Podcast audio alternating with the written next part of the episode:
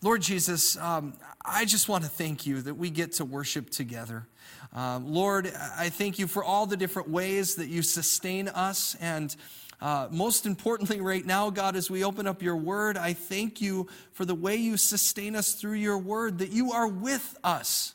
And God, we pray that you would be with us now. Be with me, that my words wouldn't be my own. Uh, but God, that each and every word that comes out of my mouth would either be directly from your word or it would shine light on your word, that we might learn your wisdom and your truth for the times that we're living in right now, that we might be better examples of your light and experience that light in us as we bring glory to your name and all we do. It is in Jesus' name that we pray. Amen. Amen. If you have a Bible, I want to encourage you to open it up with me or the Bible app. We're going to be in 2 Samuel chapter 12. That's where our verses for today are coming from. But we're going to start in chapter 11 because we're going to talk about the context of what it is that we're studying first. Uh, but if it's your first time joining us for this series, it's our second week in a new series we're calling We Need to Talk. And uh, each week of this series, we're going to be tackling a different topic that uniquely speaks into the world that we're living in right now. There's just so much division and sadness and anger and unrest. And, and so we're asking the question where do we go with all of it? And last week, if you missed it, I really want to encourage you to go online and listen because we talked about how Jesus navigated the treacherous waters of politics. And it's something that's on our hearts and minds, causing lots of stress and division and anxiety. And Jesus has a higher way for us to live. And so if you miss that, go online, watch it, listen to it, and join us that way. But this week, our, our topic is God's big shoulders, or in one word, it's lament. We're going to talk today about lament. Uh, despite there being uh, an entire book in the Bible called lament, the word lament is actually pretty sparse, I think, in a lot of our churches today. I'm not sure that, that most people get up on Sunday morning and think to themselves, I hope we lament about something in church today. And yet, as we go through seasons like we're all experiencing right now, we begin to realize that, that we need to know how to apply our faith to times like this. That, that if we don't know how to apply our faith, to the seasons that are less than joyful, to the, the questions there are no easy answers for, or the moments when maybe we know the answer and we just don't like it. If we don't know how to apply our faith in those moments, then our faith can grow pretty thin quickly. For some, all it takes is a tragedy. All it takes is, is broken plans, mistakes, a sin, a loss, a death, a global pandemic to throw one's faith out the window. But see, then there's others, other people who seem to find comfort in their faith, and they seem to have their faith even grow stronger in the midst of the same experiences. And so, so what's the difference? What's the difference between the two? Do, do those who find strength in their faith, do they have some kind of a, a super magical faith that the rest of us don't have? Or, or are they just wired to be more optimistic? Are they those, those glass half full kind of people that the rest of us get frustrated with when the times are difficult? Well, the answer is no to both, and it's actually not that simple. So, to dive into this, we're going to get into to God's word in our reading today. Our scripture comes from 2 Samuel. And the context is it's the story of King David. We talked a lot about King David this summer.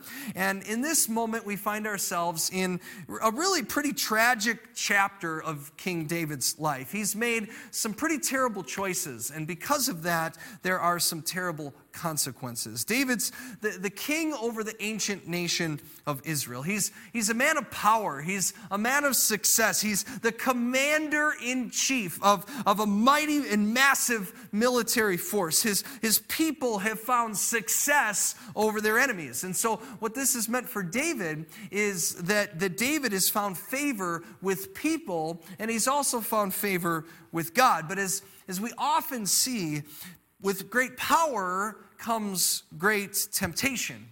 And the temptation is to use it for your own selfish purposes. And we saw it then and we see it now that once you start traveling down that path of destruction, it's almost impossible without an act of God for it to stop. And so, so if we go to the chapter before the, the meat of what we're going to study today, it's 2 Samuel 11, uh, we find ourselves at a time where Israel's troops are out at war.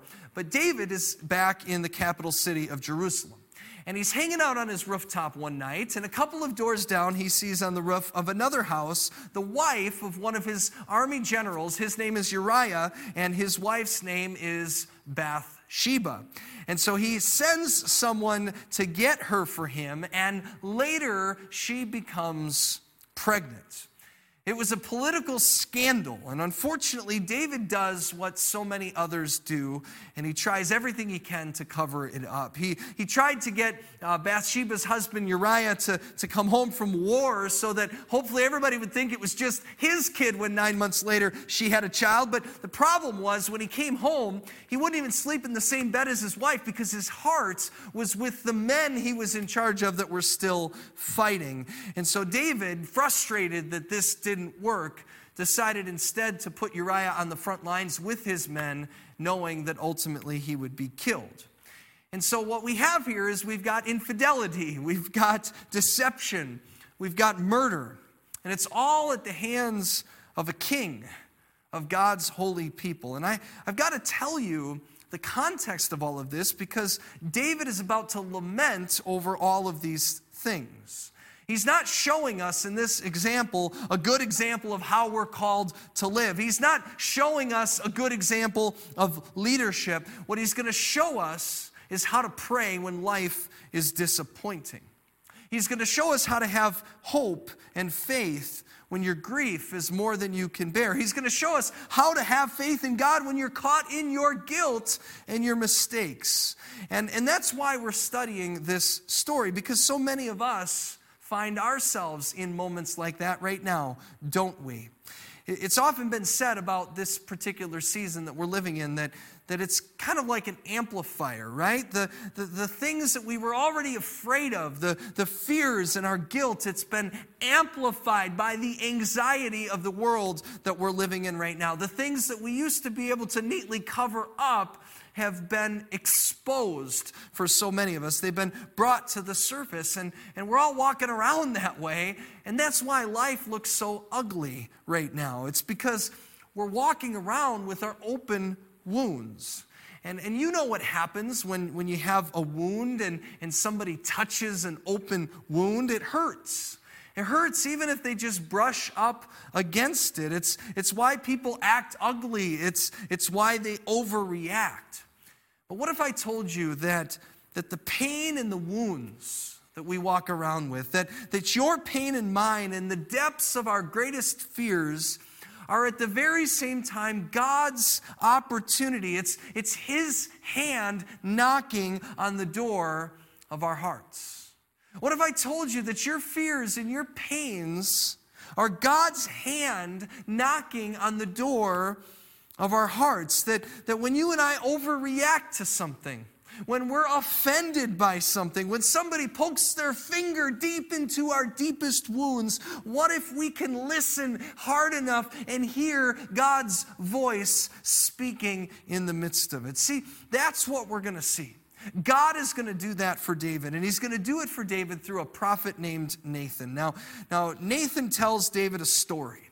And this story stings for David because it's really personal. Even though he doesn't realize it right away, you're going to see that God is using the story to knock on David's heart and to really bring to the surface the wounds that have happened because of what he's done wrong with Bathsheba. So take a look at this 2 Samuel chapter 12, beginning at verse 1. The Lord sent Nathan to David. And when he came to him, he said, There were two men in a certain town, one rich and the other poor. The rich, had a, rich man had a very large number of sheep and cattle, but the poor man had nothing except one little ewe lamb he had bought. He raised it and, he, and it grew up with him and his children. This, this little lamb shared his food and drank from his cup and even slept in his arms. It was like a daughter to him. Now, a traveler came to the rich man, but the rich man refrained from taking one of his own sheep or cattle prepare, eh, to prepare a meal for the traveler who had come to him. Instead, the rich man took the ewe lamb from the poor man and prepared that for the one who had come to him. David burned with anger against the man and said to Nathan, As surely as the Lord lives, the man who did this must die. He must pay for that lamb four times over because he did such a thing and had no pity. Now, you see the irony in David's response, don't you? I mean, David is now someone who, who has multiple wives and, and concubines and, and used his power and his might and his privilege to take advantage of poor Uriah, who had one wife, Bathsheba. He took advantage of her, and just like the rich man, he took her.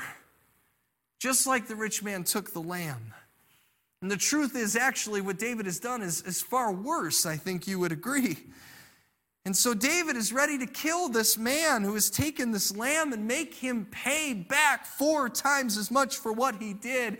And in the context of David's life, wouldn't you say that's a slight overreaction to the situation? I'm not saying the rich man's a good guy. I'm not saying he shouldn't be punished, but, but you look at that in the context of what David has just done, and you see the way he overreacts, and you think to yourself, maybe because God is knocking on his heart.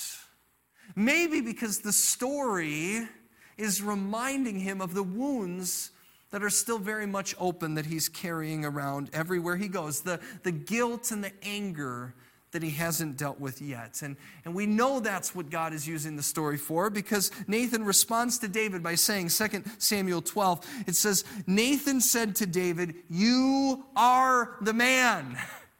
It's just a story. You are the man. You're the rich man. And then he outlines for David the way that he's done the exact same thing. And when Nathan is finished explaining it, David responds very simply, verse 13, by saying to Nathan, I have sinned against the Lord. I have sinned against the Lord. And we're going to start to learn now what it looks like to lament. We're going to learn from David in the midst of all of this pain and the destruction that's going to come, what it looks like to lament. And the first thing that we learn is that lament begins by owning the ugly truth. Lament begins by owning the ugly truth. David is ready to own what it is that he did. And immediately after, he prays for the same thing if you look at Psalm 51. And, and we see God's grace in the midst of all of this. When he says, I have sinned against the Lord, Nathan's reply is, The Lord has taken away your sin. You are not going to die. In other words, the thing that instinctively David knew should be the consequence. And you know he knew that because he was ready to lay it down on the rich man, right? You should die for this, right? He instinctively knows that this is the consequence of his sin. But because God is a God of mercy and grace, he says through Nathan that David will be spared. And so David and Bathsheba lived happily ever after the end. is that the end of the story? No. You probably know that, whether you know the story or not. See, just because you own the ugly truth doesn't, just because you, you, you bring it before God with a broken and humble heart, doesn't mean that there aren't still real consequences on this side of heaven for our mistakes. In verse 14, Nathan starts to outline what those are going to look like. He says, Because by doing this you have shown utter contempt for the Lord, the son born to you will die. This child isn't going to survive. And it, and it kind of mirrors, right, what's, what's going to happen when the new David comes, when Jesus comes, right? God the Father is going to watch his son die for the sins of others. See, in the same way, David's son is going to die because of nothing his child has done, but because of him. And so, what does David do in the midst of knowing this? Does he, does he try to cover it up? Does he try to make excuses? Does he, does he self medicate the horror of that moment? Does he deny the truth? And the answer is no to all of those. What he does is he laments. He laments. He owns the ugly truth, not only the circumstances of what has happened, but he also owns his feelings. Take a look at, at verse 15. After Nathan went home, the Lord struck the child that Uriah's wife had borne to David, and he became ill. David pleaded with God for the child. He fasted. He spent nights lying in sackcloth on the ground. The elders of his household stood beside him to get him up from the ground, but he refused and he would not eat any food with them. See, what, what happened here was David allowed the full depth of his despair to be poured out before God as he watches his son pass away before his eyes. Not only did he cry out in pain, but he also cried out in, in what he had hoped himself for. He hoped that in spite of what Nathan said, his son might live. And it brings us to the next thing that we learn about lament from David is that lament is unfiltered prayer to God. Lament is unfiltered prayer to God. Now, I titled this sermon God's Big Shoulders. And the reason why is because I know that for so many of us, we, we filter our prayers before God. We, we, we, we know that there's just, we think we know that there's these things that, that we say to ourselves or that we think or that we feel that, that for some reason we dare not speak them to God. And, and for some of us, we, we don't because, because maybe we think we're going to make God angry or, or maybe we think that he's too busy for us or, or maybe, maybe we think that, that, that he already knows what's about to happen. And so, so what's the point. But I want you to notice something here. In, in David's lament, he doesn't allow for any of those circumstances to get in the way of his crying out to God. He lays it all out there, so much so that the people that are around him are afraid to even tell him when the child passes away. Look at verse 18. It says, On the seventh day, the child died. David's attendants were afraid to tell him that the child was dead, for they thought, while the child was still living, he wouldn't listen to us when we spoke to him. How can we now tell him that the child is dead? He may do something desperate. David noticed that his attendants were whispering among themselves, and he realized the child was dead. Is the child dead? He asked. Yes, they replied. He is dead. Then David got up from the ground. After he washed, he put on lotions and changed his clothes. He went into the house of the Lord and he worshiped. Then he went to his own house, and at his request, they served him food and he ate. The third thing we learn about lament from David is to lament is to worship. To lament is to worship. After David confronts, or Nathan confronts David about his sin and he was lamenting to God about his guilt, there's this prayer, I mentioned it a few minutes ago. It's, it's in the book of Psalms, Psalm 51. You can read it to see just how he lamented and prayed over his own mistakes. And in verse 17 of that prayer, David says this He says, My sacrifice, O God, is a broken spirit, a broken and contrite heart. You, God, will not despise. See, God wants us to worship Him. God wants us to worship Him.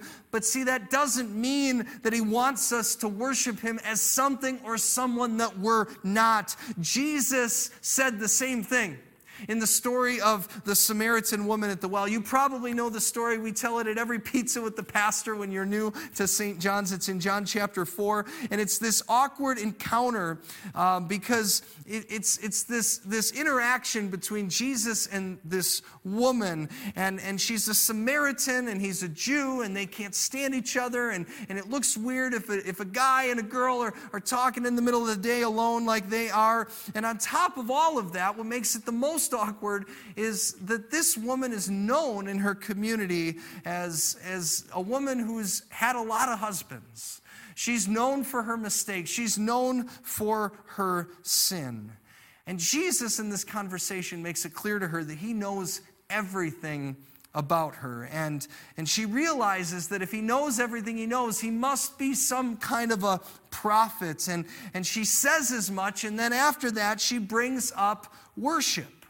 And she brings up how those Samaritans don't have a place to worship because they're not Jews. They, they don't have all their ducks in a row. They can't go and worship at the temple. They can't worship the way the others do. And Jesus replies and says, The time is coming. A time is coming and has now come when the true worshipers will worship the Father in spirit and in truth, for they are the kind of worshipers the Father seeks. A time will come when true worshipers, true worshipers will worship the Father in spirit and in truth.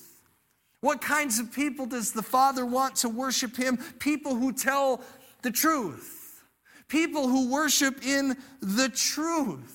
People who, when they're singing, if they feel overwhelmed with joy, that they'll allow that to be expressed. Those who, when they, they enter into the threshold of the sanctuary, if they're overwhelmed and burdened with grief, that they will find themselves crying. And hear me, if God's shoulders are, are big enough to carry the horror of David's mistakes and the consequences in losing a child, if, if God's shoulders are, are broad enough to carry the mistakes and the, and the shame of the Samaritan woman, then God's shoulders are big enough to carry whatever it is you bring before Him in worship as well. And I believe that if God is doing anything in this moment that we're living in right now, it is that He is bringing us to a place where we can worship Him in spirit and in truth. He's calling and drawing us in His presence to worship Him in truth. And we can bring our truth before God no matter how ugly it is. No matter how angry we are, no matter how fearful we become, because the last thing, or the second to last thing, I should say, that we learn about lament is that unlike complaining, that's not what we're doing. Unlike complaining, lament has a purpose. Lament has a purpose. And, and, and check out what that is in 2 Samuel 12 21. David's attendants asked him, Why are you acting this way? While the child was alive, you fasted and wept, but now that the child is dead, you get up and eat. Remember, he had just been worshiping and he had them feed him. Verse 22 He answered, While the child was still alive, I fasted and wept. I thought, Who knows? The Lord may be gracious to me and let the child live. See, the attendants were afraid of how David would react when his son died because they didn't understand the purpose of his lament. He prayed because he knows that God is a God of grace. And so he hoped in his heart until, until the child actually breathed his last breath that maybe, just maybe, the child would live.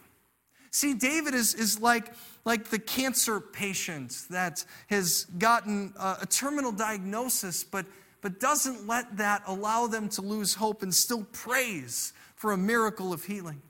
David was like, like, like my kids who every single night when we pray, pray that God will just take the coronavirus away, that we'll wake up in the morning and it'll just be gone. Uh, when we pray those prayers, uh, will they happen? Maybe. I mean, certainly there are examples in God's word of times where these things happen, and, and maybe they won't. But either way, it's okay because lament is not about controlling the outcome. When we lament in our prayers to God, it's not about controlling what happens, it's about inviting God into what is. It's not controlling the outcome, it's about inviting God into what is. And God's word promises. God's word promises that what is has a purpose, whether the outcome is what you're looking for or not. And so, as we lament and we share the truth, the brutal, honest truth about where we are when we come before God in prayer, what it's doing is it's allowing God to enter into the right now that we are living in, to allow God to love us in that moment and use the moment we're living in to lead us to the hope of eternal life. See, David stopped fasting and ate after his child died, not because he wasn't still terribly heartbroken, but because, verse 23, He said, Now that he is dead, why should I go on fasting? Can I bring him back again? I will go to him, but he will not return to me. See, David knows that his God is the God of the resurrection, which shows us the last thing we learn about lament from David, and that is that to lament is to hope. To lament is to hope. Because David knew that someday he would see his son again. To lament is to hope that if I put my situation, my emotions, my pain, my mistakes, my anger into the hands of a mighty God of grace and mercy, even if I don't get the answers I want, I will know that God isn't finished yet. And that's my prayer for you. That we would all know that in the midst of whatever it is that we're facing in this world, in this moment today, that God is not finished yet. That if this moment brings the highest of highs, they are nothing in comparison to the eternal life that God has promised to those who believe and find hope in His name. And if we find ourselves in the lowest of lows, then we know that if our God can conquer death, can He not conquer all things? And if He can conquer all things on our behalf, then why don't we take it to Him in prayer? And let's do that together right now. Let's pray. Lord Jesus, I thank you that your presence with us is a reminder that we are never alone in what we go through. And that isn't just the things that we choose to bring before you, but your spirit dwells inside of us. Your word says that you give us a new heart. And because you are in every fiber of our being, you know when we're angry. You know when we're scared. You know when we think horrible thoughts. You know every mistake, every guilt, every shame, every open wound. Lord God, you know.